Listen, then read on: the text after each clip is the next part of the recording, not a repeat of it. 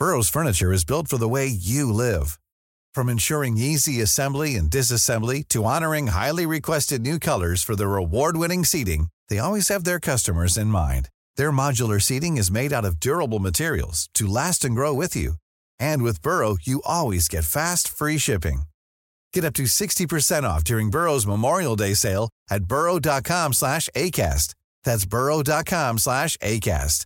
burrow.com slash ACAST. Spring is my favorite time to start a new workout routine. With the weather warming up, it feels easier to get into the rhythm of things. Whether you have 20 minutes or an hour for a Pilates class or outdoor guided walk, Peloton has everything you need to help you get going. Get a head start on summer with Peloton at onepeloton.com. There's never been a faster or easier way to start your weight loss journey than with PlushCare.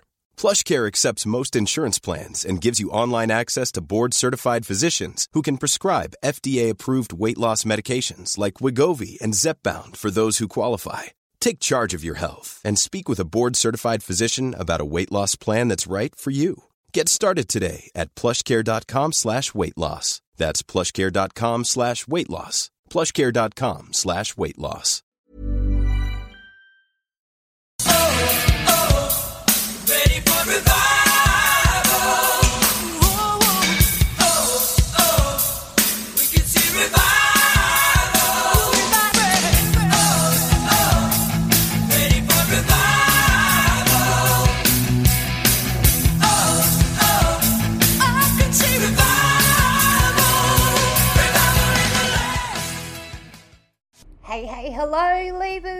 Believers, and Happy New Year!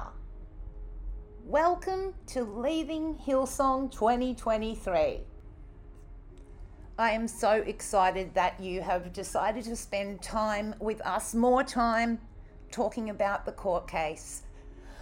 The court case. So, uh, where to begin? Um, Look, if you haven't listened to the other two parts of week one, I highly advise that you do do that.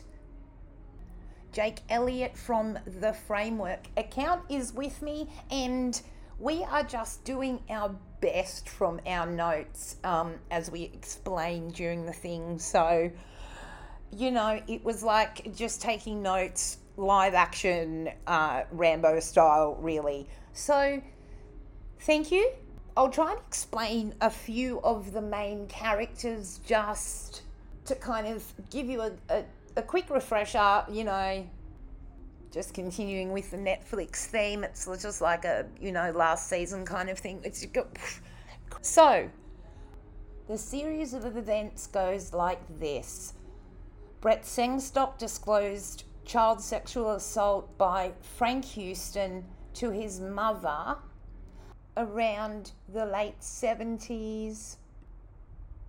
20 years later, she was at a church run by a pastor called Barbara Taylor, who had already testified. You could hear that in earlier episodes. Uh, and they were hosting an event by an evangelist called Kevin, quote, Mad Dog Mudford. Brett's mother attended that event and she felt uh, compelled to disclose Brett's disclosure to her years earlier to Barbara Taylor and Kevin Mudford.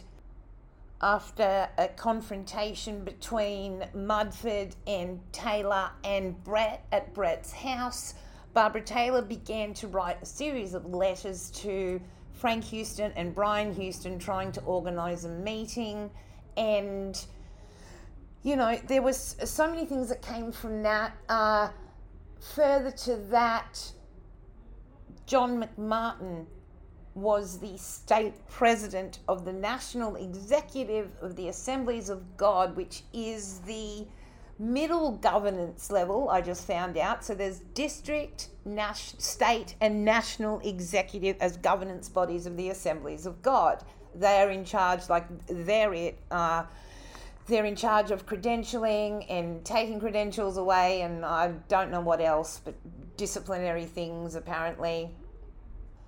And then there's George Agajanian, who we're told Kevin Mudford became uh, so frustrated with not hearing back that he eventually called Hillsong and spoke to George Agajanian, the business manager of Hillsong at the time, or whatever it was called, uh, who then, uh, historically, the story goes, relayed the information to Brian Houston for the first time.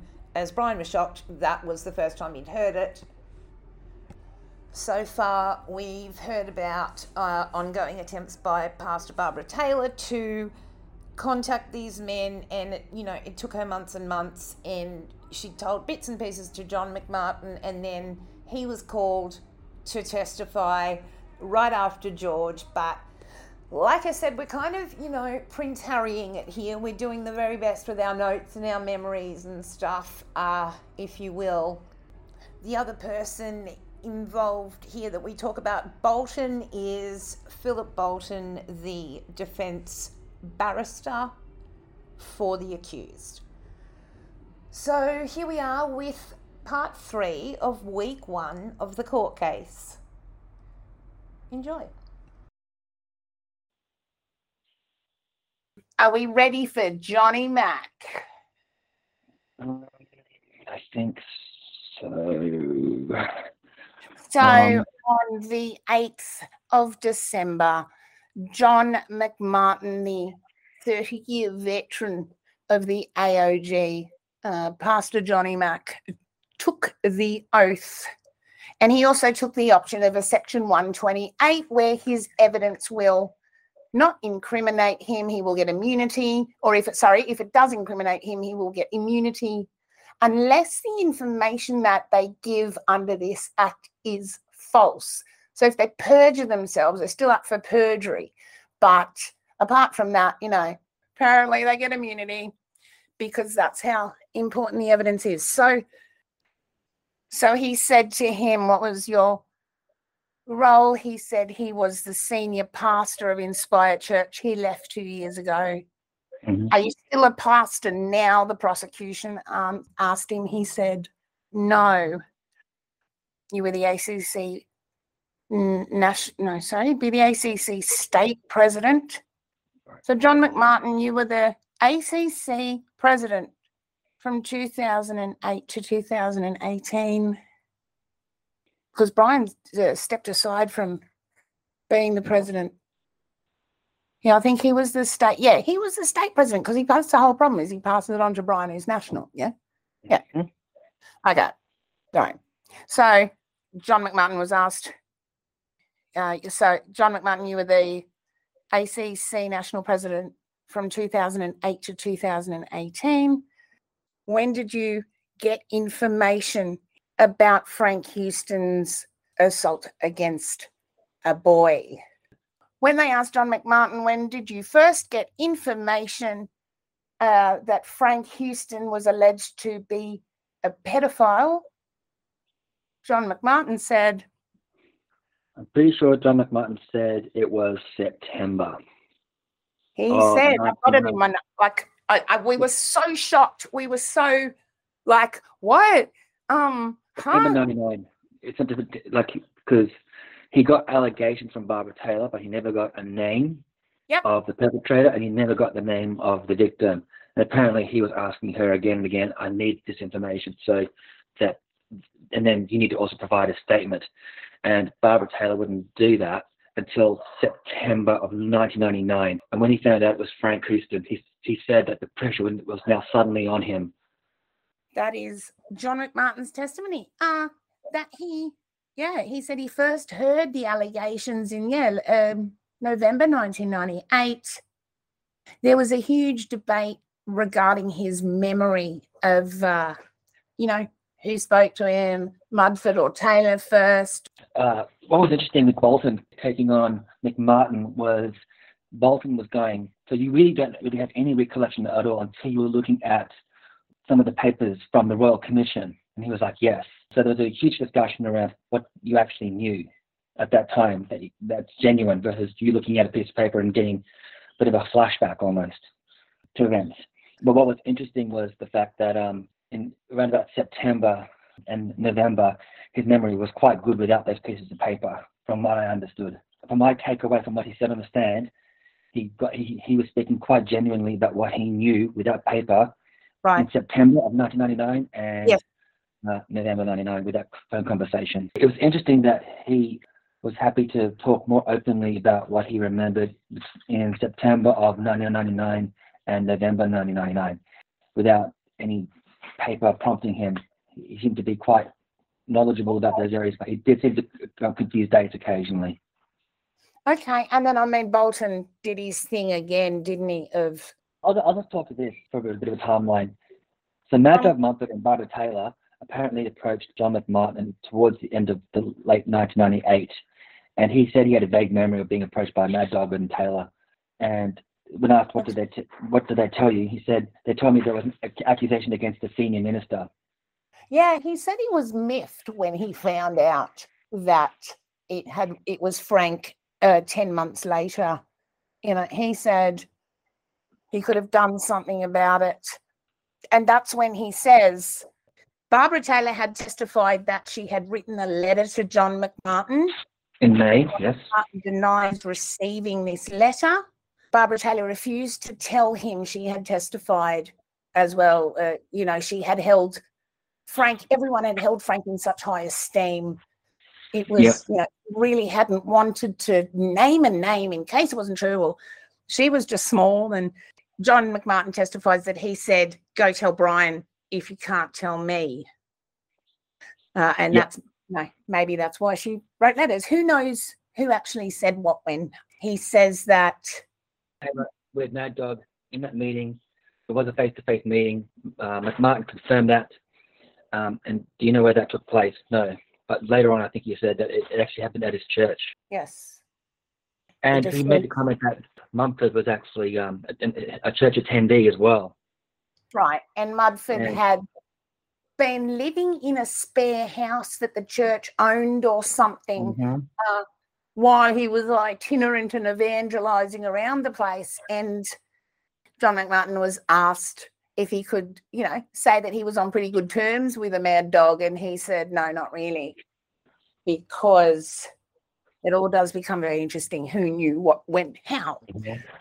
And then John McMartin says that when he found out how long before he then calls Brian, Oof. Of got weird because he did say September, early October. He was talking to Wayne Alcorn, and he made it sound he contacted Brian not long after that in September. And he did say September, but then it, he, he he kind of kept saying November as well, uh, to the point that uh, it was the uh, prosecution that said we are talking about November, right? And he didn't even answer that question. And everything was framed between 1998 November to September 1999, and here he is talking about a conversation he's having with Brian Houston in that September time period. Yeah. So that, that it, it confused me, but it, that conversation happened in November at some point. So John McMartin insists that at some point he called Brian on the phone and said there are allegations against your father. Brian was shocked. He said, Is this true? And McMartin responded, his evidence was that he said, I don't know, it needs to be investigated. Yeah. I think was that the conclusion of day four? Yeah. Nearly there. So Mc- Mc- Martin was in the afternoon, uh, like later afternoon, and George Agajanian did say some really startling things. Okay, so I think I've jumped ahead a little bit too far, and I just didn't give you the chance to talk about that because it's what it's like being in, you know, like it's like watching a Netflix show and there were like five episodes, but like you press pause at different points, and it's a bit of a blur. All right, you try and take notes at a Netflix uh, thing that I don't even the, the media have an audio visual link. They are Mhm. able to stream it, they are not able to record it. It's Yeah. illegal for them to record it. So there's, you know, we've got limited access to what took place as, you know, in terms of records at this stage. So we're just doing our best. And I'm sorry, uh, Jake, you had um you had more stuff on George. So John McMartin actually was the afternoon of day four, the Thursday, and then he followed on into Friday, the 9th. So Yeah. I've missed a chunk of George in the morning of day four. I'm sorry, my friend. Please jump in. Okay, so um, one startling revelation that um, he gave to us was that Hazel Houston was a pastor. And that was was she actually a pastor? Quote: Yes, she was a pastor by CLC. Uh, close quote. A bit of a pause, and then he said, "I found out overnight." So he just obviously left the court the previous day and asked around, and everyone was like, "Oh yeah, Hazel was a pastor of CLC."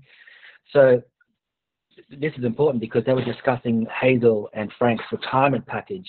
The Ben Sengstock allegation and the AAG executive meeting in December of 1999, there was a period of nine months where they were just still trying to manage Brett Sengstock until another victim came forward from New Zealand that Brian Houston met with, uh, the psychologist victim. Remember that? This victim um, requested three things, and Brian Houston in the year 2000 brought this attention to the, board as well, um, the Hillsong board in the in um, November 2000. My dates are all over the place, so forgive me. Is this George's testimony? It, it- it's about to come up. He was part of the Hillsong executive meeting in Hillsong board meeting in 2000 to deal with. I, I actually thought the this New Zealand complaint, but what I found out was said that, that they were there in that executive board meeting at the Hillsong board meeting. That's the document uh, to discuss not just Brett Sengstock, but also to discuss this New Zealand victim as well. Okay, so when did this meet? This is George's testimony. Yeah. And when was that meeting held? Uh, it was in November 2000. I forgot the, I didn't write the day down exactly, but uh, on my Instagram, you can see that letter. But there was a section on it that said retirement letter. Frank's resignation letter was tabled. It was agreed that John Mays should respond on behalf of the elders, thanking Frank for his immeasurable contribution to the church. They asked the question to George Agajanian, when did Frank Houston cease to be an employee of the church? And he said, I believe in the late 2000s. Quote, his decision was to cut him from the payroll. Agajanian's response was, quote, he was still working for the Sydney CLC. He was still on the payroll until the end of 2000. So I found that fascinating, absolutely fascinating. Okay, so his credentials were stripped Yeah, and yet he was as such on the payroll. I mean, we know that Frank and Hazel Houston were uh, supported financially by Hillsong or whoever the they were named at the time um, until their deaths, and you know their rent was paid and stuff. So and That- so this is important because, and this is important because Nabi um, and George, which I found out in this this week, were, were the ones responsible for the merging of these two churches. So the question was asked to George. how, what happened there? So the question was asked to George, was Brian on the board of the Sydney CLC at the time? And he said he wasn't sure, but he was senior pastor. So it looks like there was just a lot of like leadership overlap, and no one knew like who was responsible for what at, in the middle of the merge between Sydney CLC and um, Hill CLC. So they were trying to extract information like who was responsible, who was with what, what leader was responsible for what. Like was John Mays reporting to Right. this person or that person? So it was a very confusing time when everything was being merged. Oh, oh, oh, oh, oh this is a big one. It was uh, the question was after George Agajanian, quote, you understood that Frank Houston committed a crime, close quote. And his response, by the year 2000, yes. By the year. So I found that interesting. I don't know No. why he said that. And for those who, you know, are real players along at home, there was a doctor on the board of directors hmm. or elders. Elders? Yeah. For such a long time, Dr. Gordon Lee, who only resigned from his duties, I don't know, six, eight months ago. He Yeah. was Frank's physician and It was common knowledge that Um, Gordon Lee was Frank Houston's personal doctor. Well, it, I mean, what what was revealed as well this week is something that people had wondered as to who had diagnosed Frank with Alzheimer's dementia, because much of you know much of the reasons given for particular decisions made regarding the church or you know regarding frank's position or, or various leaders positions was due to his failing health as the defense had mentioned in opening statements their claim is that frank houston was old and old for his age. It was likely he was suffering uh, with dementia and that he would been diagnosed around 1999. And it's just been another interesting uh, details that it was an elder of the church who, you know, someone close to his personal physician that made that diagnosis. Mm. And uh, nobody else independent. It, it became interesting in the future. It became relevant. So I- I've got here that that they actually said the date of that diagnosis was March 2003. It said like they were trying to, it was like like observing his decline back in uh, three or four years ago. Obviously, he might have said something maybe in 1999, and then March 2003 Yep, he was yep. diagnosed. He observed these tendencies three to four years earlier. It, it was all conversation. We couldn't see the document, but they were talking about the nature of the diagnosis and reading, I think reading bits of it out or summarizing it. So what was interesting as well is some audio and footage of Hillsong Conference were being played of Brian Houston recalling his handling of his father when George came to talk to him about, I've got terrible news about your father. I just found it interesting to see George's reaction from the stand while that video and audio was being played. And they were kind of just grilling him on that information. So the audio that at that stage, Agajanian was hearing was, quote, a couple of years ago, I received the worst news of my life. My father, who was my hero, was accused of sexual abuse. I had to confront my father, who I loved and still loved. That was the video from 2002, July 12th. So they had the entire conference, obviously, on a USB stick. That they went for about two hours. We just watched the end of it, one hour and 55 minutes. Everyone knows therapy is great for solving problems, but getting therapy has its own problems too, like finding the right therapist, fitting into their schedule, and of course, the cost. Well, BetterHelp can solve those problems. It's totally online and built around your schedule. It's surprisingly affordable too. Connect with a credentialed therapist by phone, video, or online chat, all from the comfort of your home. Visit betterhelp.com to learn more and save 10% on your first month. That's BetterHelp, H E L P. Hiring for your small business? If you're not looking for professionals on LinkedIn, you're looking in the wrong place. That's like looking for your car keys in a fish tank. LinkedIn helps you hire professionals you can't find anywhere else, even those who aren't actively searching for a new job but might be open to the perfect role. In a given month, over 70% of LinkedIn users don't even visit other leading job sites. So start looking in the right place. With LinkedIn, you can hire professionals like a professional. Post your free job on linkedin.com/people slash people today. in, and uh, they just grilled him about these audio bits. I didn't I didn't really know why particularly, but they did. That's, I mean, that's been the unexpectedly exciting part of this case and why I think it's so important to talk about it because, you know, if these boys had their way, people would continue to think that it's just a crime that's alleged from a long time ago and who knows why they're bringing it all up. But it is very clear that the prosecution has a a whole kind of um, well, a case to make, a plot to outline that they would propose, and it's not evident when you watch it why things are happening. Hey, But, he, but what was interesting with Brian recalling it is that he said, quote, the reason, um, the reason why I'm still here is because, thank God, I have a relationship with God. Transforms lives. That was from the video. was that in evidence week? Yeah. Yeah, that's what Brian Wilson said in that video. And there, there, there was talk about, like, did you tell Brian, like, if you did talk about his father, what words to say? So there was just there was just conversation around that with George Agajanian. Were, were they broadcast Channel 10 every morning? Was that marketed? I assume so, meaning like being sold outside. Did These entire like segments of the, the Hillsong conference in 2002. Was it was that video televised? I assume so. And they were talking about it being viewed on Channel 10 in the morning. So Brian Houston was openly talking about his father committing sexual abuse. But for some reason, this fell into George's lap to talk about this and explain this. So I found that interesting. We yeah, it's I mean they've had the uh, the DPP has had around two years I think to prepare for this, or what three? When did the investigation begin? 2019, I think. Mhm. So the the DPP's had since uh, I think the investigation started in 2019, and uh, they've had a lot of time to prepare, and it's um, turning out to be quite a twister and a turner, which brings us into day five Mhm. again. Yep. because come on, raise your voice, tell me a story. What happened? Because Well, John, I mean, you were saying John McMartin seemed to be able to recall a whole series of events without referring to any notes when he was questioned initially, and then mhm.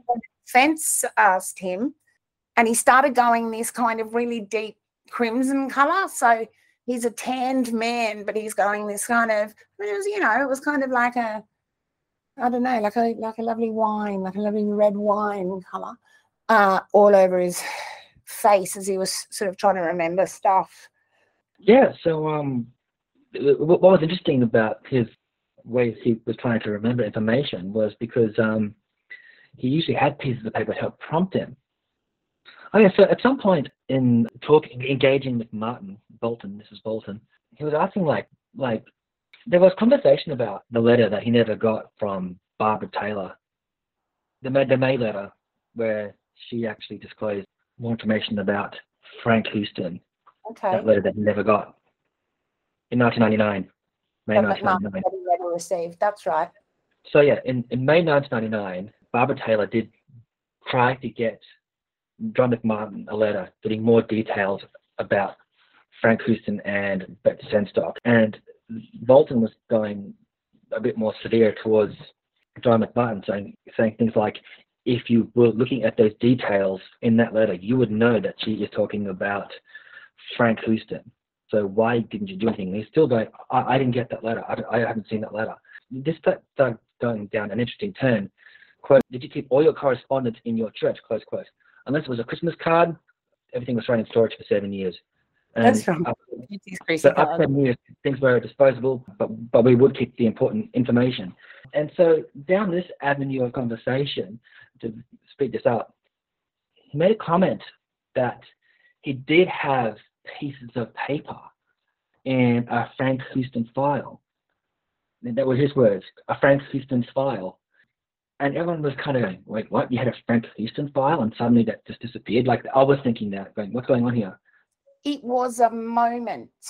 Oh. You know, again, if it was a movie, like we were all, well, us like four groupies on the side, like, hmm. so from talking quickly about this letter to saying that he kept stuff in his church, but then having pieces of paper in a Frank Houston file, you could hear a pin drop. Everyone was like, "Did we just hear that?" Bolton it was, was, there with September 99. I mean, if you're a real, like, tragic, like, wow. Mm. if you're a close follower, it's like, huh? Yeah. Okay. Oh, I hope there's no ad break soon. Next. yeah, yeah. So he was talking about the pieces of paper in his Frank Houston's file, and quote, he tossed them in the bin at some point, and everyone was like, "Wait, you tossed what out?" And very quickly it was asked, "Please provide the context. When did you have this, and when did you toss this into the bin?" Mm. And he disclosed the fact that at the Royal Commission, as he just before the Royal Commission, when he was preparing his statement, he had those pieces of paper, and he was using those pieces of paper to help him write his statement. And he made it very clear that after he had wrote that statement, Mm. he took those pieces of paper and quote tossed them in the bin. Close quote. But literally and threw them away which very quickly after that a subpoena was ordered for or precisely what documents from inspire church that john had left as soon as he said that, both sides were kind of like standing up and talking to, to the magistrate, going, talking about subpoena. And it was hard to understand what they were talking about so quickly, but it seemed urgent. And they were looking at subpoenaing, um, they subpoenaed Inspired Church to get the documents from there straight away. well they i mean the- request was made i believe by the defense for the documents to be subpoenaed uh, yeah. and that they be returned by the end of the court day. And I've been wondering if there was some kind of duty, like raid by the police and filing cabinets getting flung around the place, but they were returned by the end of the court day. The defence held up a you know a yellow envelope, like a business envelope, and said, uh, "There's two sets of documents in here. One of them is privileged information. Mr. McMartin has a solicitor present in court. The solicitor then identified himself, and he's got a lot of reading to do this weekend. You know, there's going to be decisions made about which of those documents are admissible or not. That's the cliffhanger, I think, isn't it? It was. The ironic thing was is that Keith Ains was summoned to the stand. He only had a few minutes, and all the Right. documents came in, and that was it. we, we came back from lunch to listen to Keith Ains, and it didn't go for too long at all. So the documents came coming came into the room. he was like the admin, wasn't he? Was- Wasn't he the admin of the executive? Uh, the secretary? So he was the one that was re- responsible for the minutes in the December 22nd, 99 ex- executive meeting discussing right. Frank and the victim. Yeah. So McMartin left in, in, in the first recess and coming back, we had Keith Ainge to take the stand. And that meeting was really important because that was when Brian Houston told everyone there about Frank and this victim. And up to them, them now to deal with this situation. He, he was he was there to talk about what happened in that meeting. And so um, they asked what's he currently doing, and he said that he's currently working for Hillsong Church in relation to credentials. So I found that interesting. He's still working for Hillsong. But back in 1999, he was a full-time secretary based in Melbourne, and one of his functions of that role was to take minutes of meetings. And he was aware of Frank Houston's allegations, apparently. So what I found really important about that meeting from his testimony was, quote, everyone arrived not knowing what that meeting was about. So when Brian told everyone to meet at that December Okay. 22 executive meeting in 1999, he made it very clear that no one knew about Frank at that point. What they all rocked up. Okay. And he, this meeting happened at the Qantas Club at Sydney Airport. The question asked to uh, Keith Ainge, quote, did you contact all the other people to attend? His response, my office did. Um, when I came into that meeting, I knew nothing. I don't know what details he'd been given. Wayne Alcorn, another person who was there. Brian Houston apparently just said something at the very beginning of that meeting and then handed it over to from Keith Ainge's understanding, John Lewis. Um, so it's interesting. Um, Brian Houston didn't leave the room. Uh, Keith Ainge said that he was in the room watching the meeting. Hang on. And um, okay. hmm? Okay. so I just want to read out one really important quote from that minutes meeting, which anyone can access from the Royal Commission. It said, "It was noted that an allegation has been made against Reverend Frank Houston of a single act of sexual abuse more than 30 years ago. The complainant does not wish to be identified and does not wish to make a formal complaint, but Frank Houston has confessed to the act." Close quote. So they talked about him regarding the nature of what Brian Houston said in that meeting and what he observed people in that meeting were saying regarding this revelation. And what I found interesting, Keith Ainge said because no one knew the nature of the meeting, there was no manual in that meeting. So everyone came in completely shocked and disarmed. That was a real Yeah. bombshell revelation. What a merry all the team- that must have been. Thank you, Brian. Go home to your families with that one, boys. Little morsels this trial provides. I tell you what, Oof. the morsel. So Yeah. um, I've got I've got something that looks like a quote here in my notes. I didn't have the manual. We didn't have the manual in this meeting because we didn't know what the meeting was about. They did proceed to deal with the matter, quote, on the basis that they did receive a confession, close quote. Quote, there was no formal complaint, close quote, information provided by Brian Houston. So that's, it looked as though they were very limited on information that they received from Brian Houston and they did their best to follow through. Mm. What else did Ainge, Mr. Ainge say? after lunch. He took the stand and wow, in comes all the documents, the subpoena documents.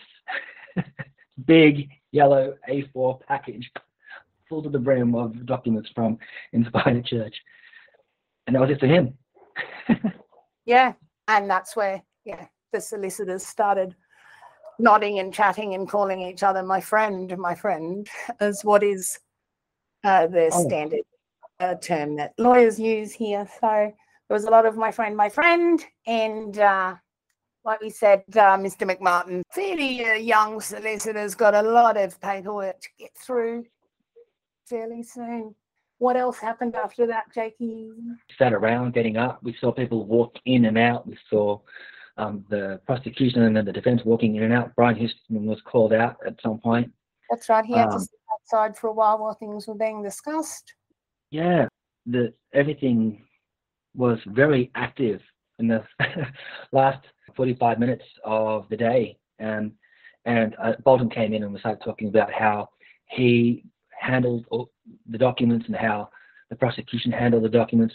It was like a legal thing that they had to do so that no one saw anything specifically. One of the outcomes is that the accused is excused from court on Monday morning. So Brian will get to have a bit of sleep in or while they assess this information.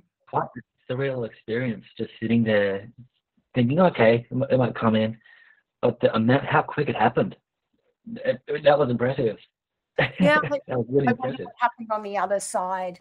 I guess the idea is in any trial where they're going to subpoena contentious documents or something, eh, the people on the other side might freak out or something. And so I guess that's why they have to act really quickly, and they acted really quickly. It's But it was already categorized as well. Wow. Mm, mm. Well, I mean, we don't have precise estimates, but these are some of the finest uh, legal Exactly. assistance money can buy. And that's where, see, this is where you kind of run into Brian in the hallway because you're someone like me and you're like, oh, I'll just take a quick bathroom break while those boys are talking about this and that, the pieces of paper. And you kind of run into Brian who's waiting outside uh, while the matter's being discussed in that narrow hallway. I was telling you about earlier. It's uh, it's yeah, it's been such a. just week one. It's like being on the Hillsong Pentecostal AOG movie set oh, yeah.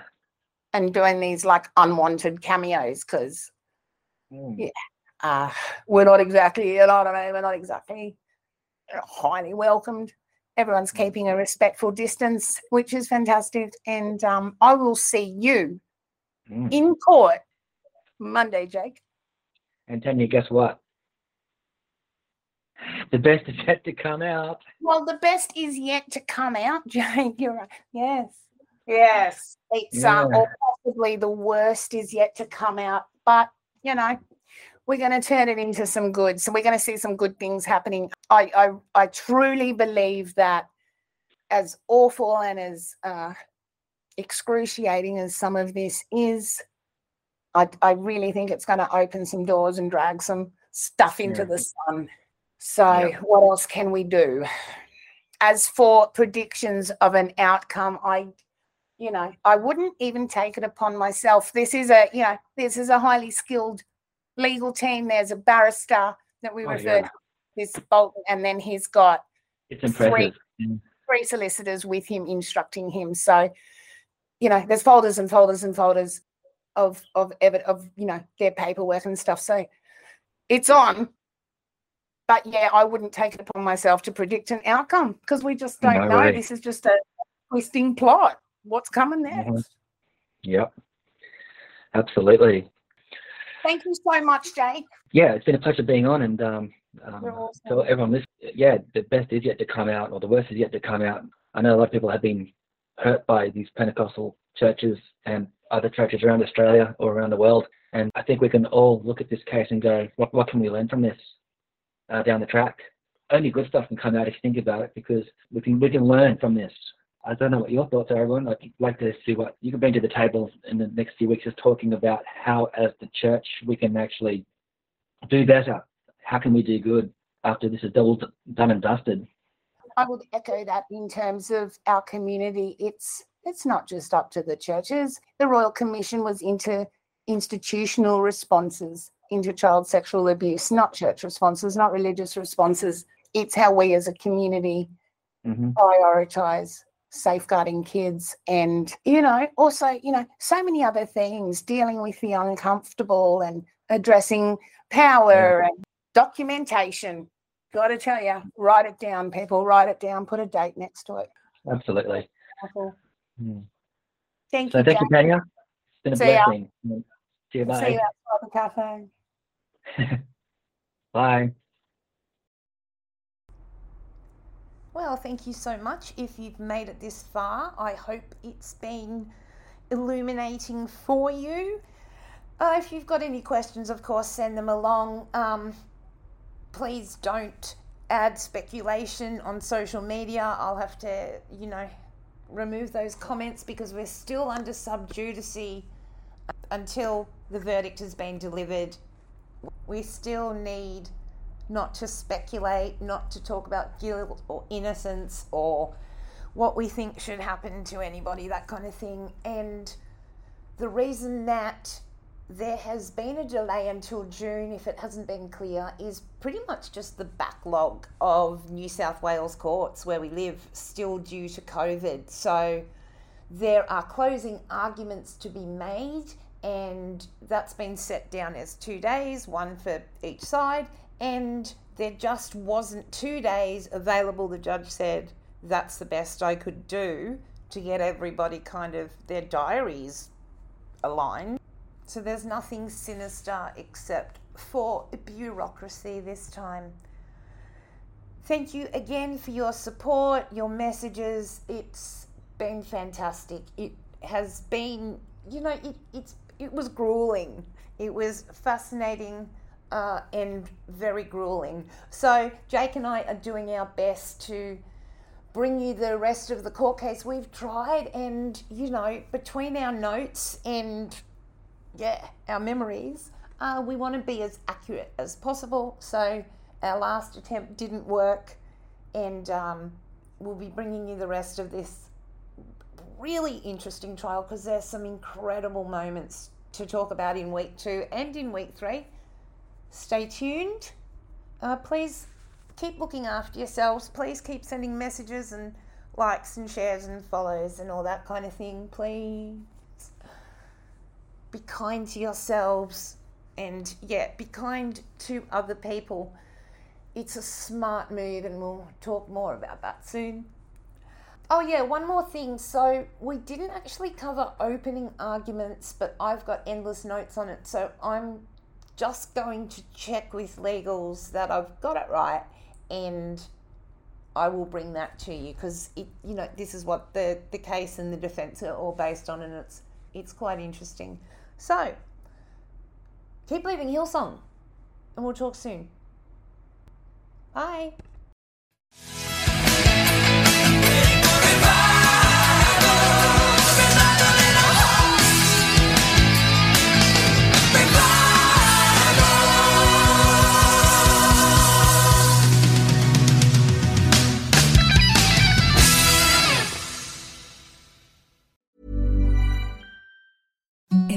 The softest sheets you've ever felt. Now imagine them getting even softer over time. That's what you'll feel with Boll and Branch's organic cotton sheets. In a recent customer survey, 96% replied that Boll and Branch sheets get softer with every wash. Start getting your best night's sleep in these sheets that get softer and softer for years to come. Try their sheets with a 30-night guarantee. Plus, get 15% off your first order at bollandbranch.com. Code BUTTERY. Exclusions apply. See site for details. Planning for your next trip?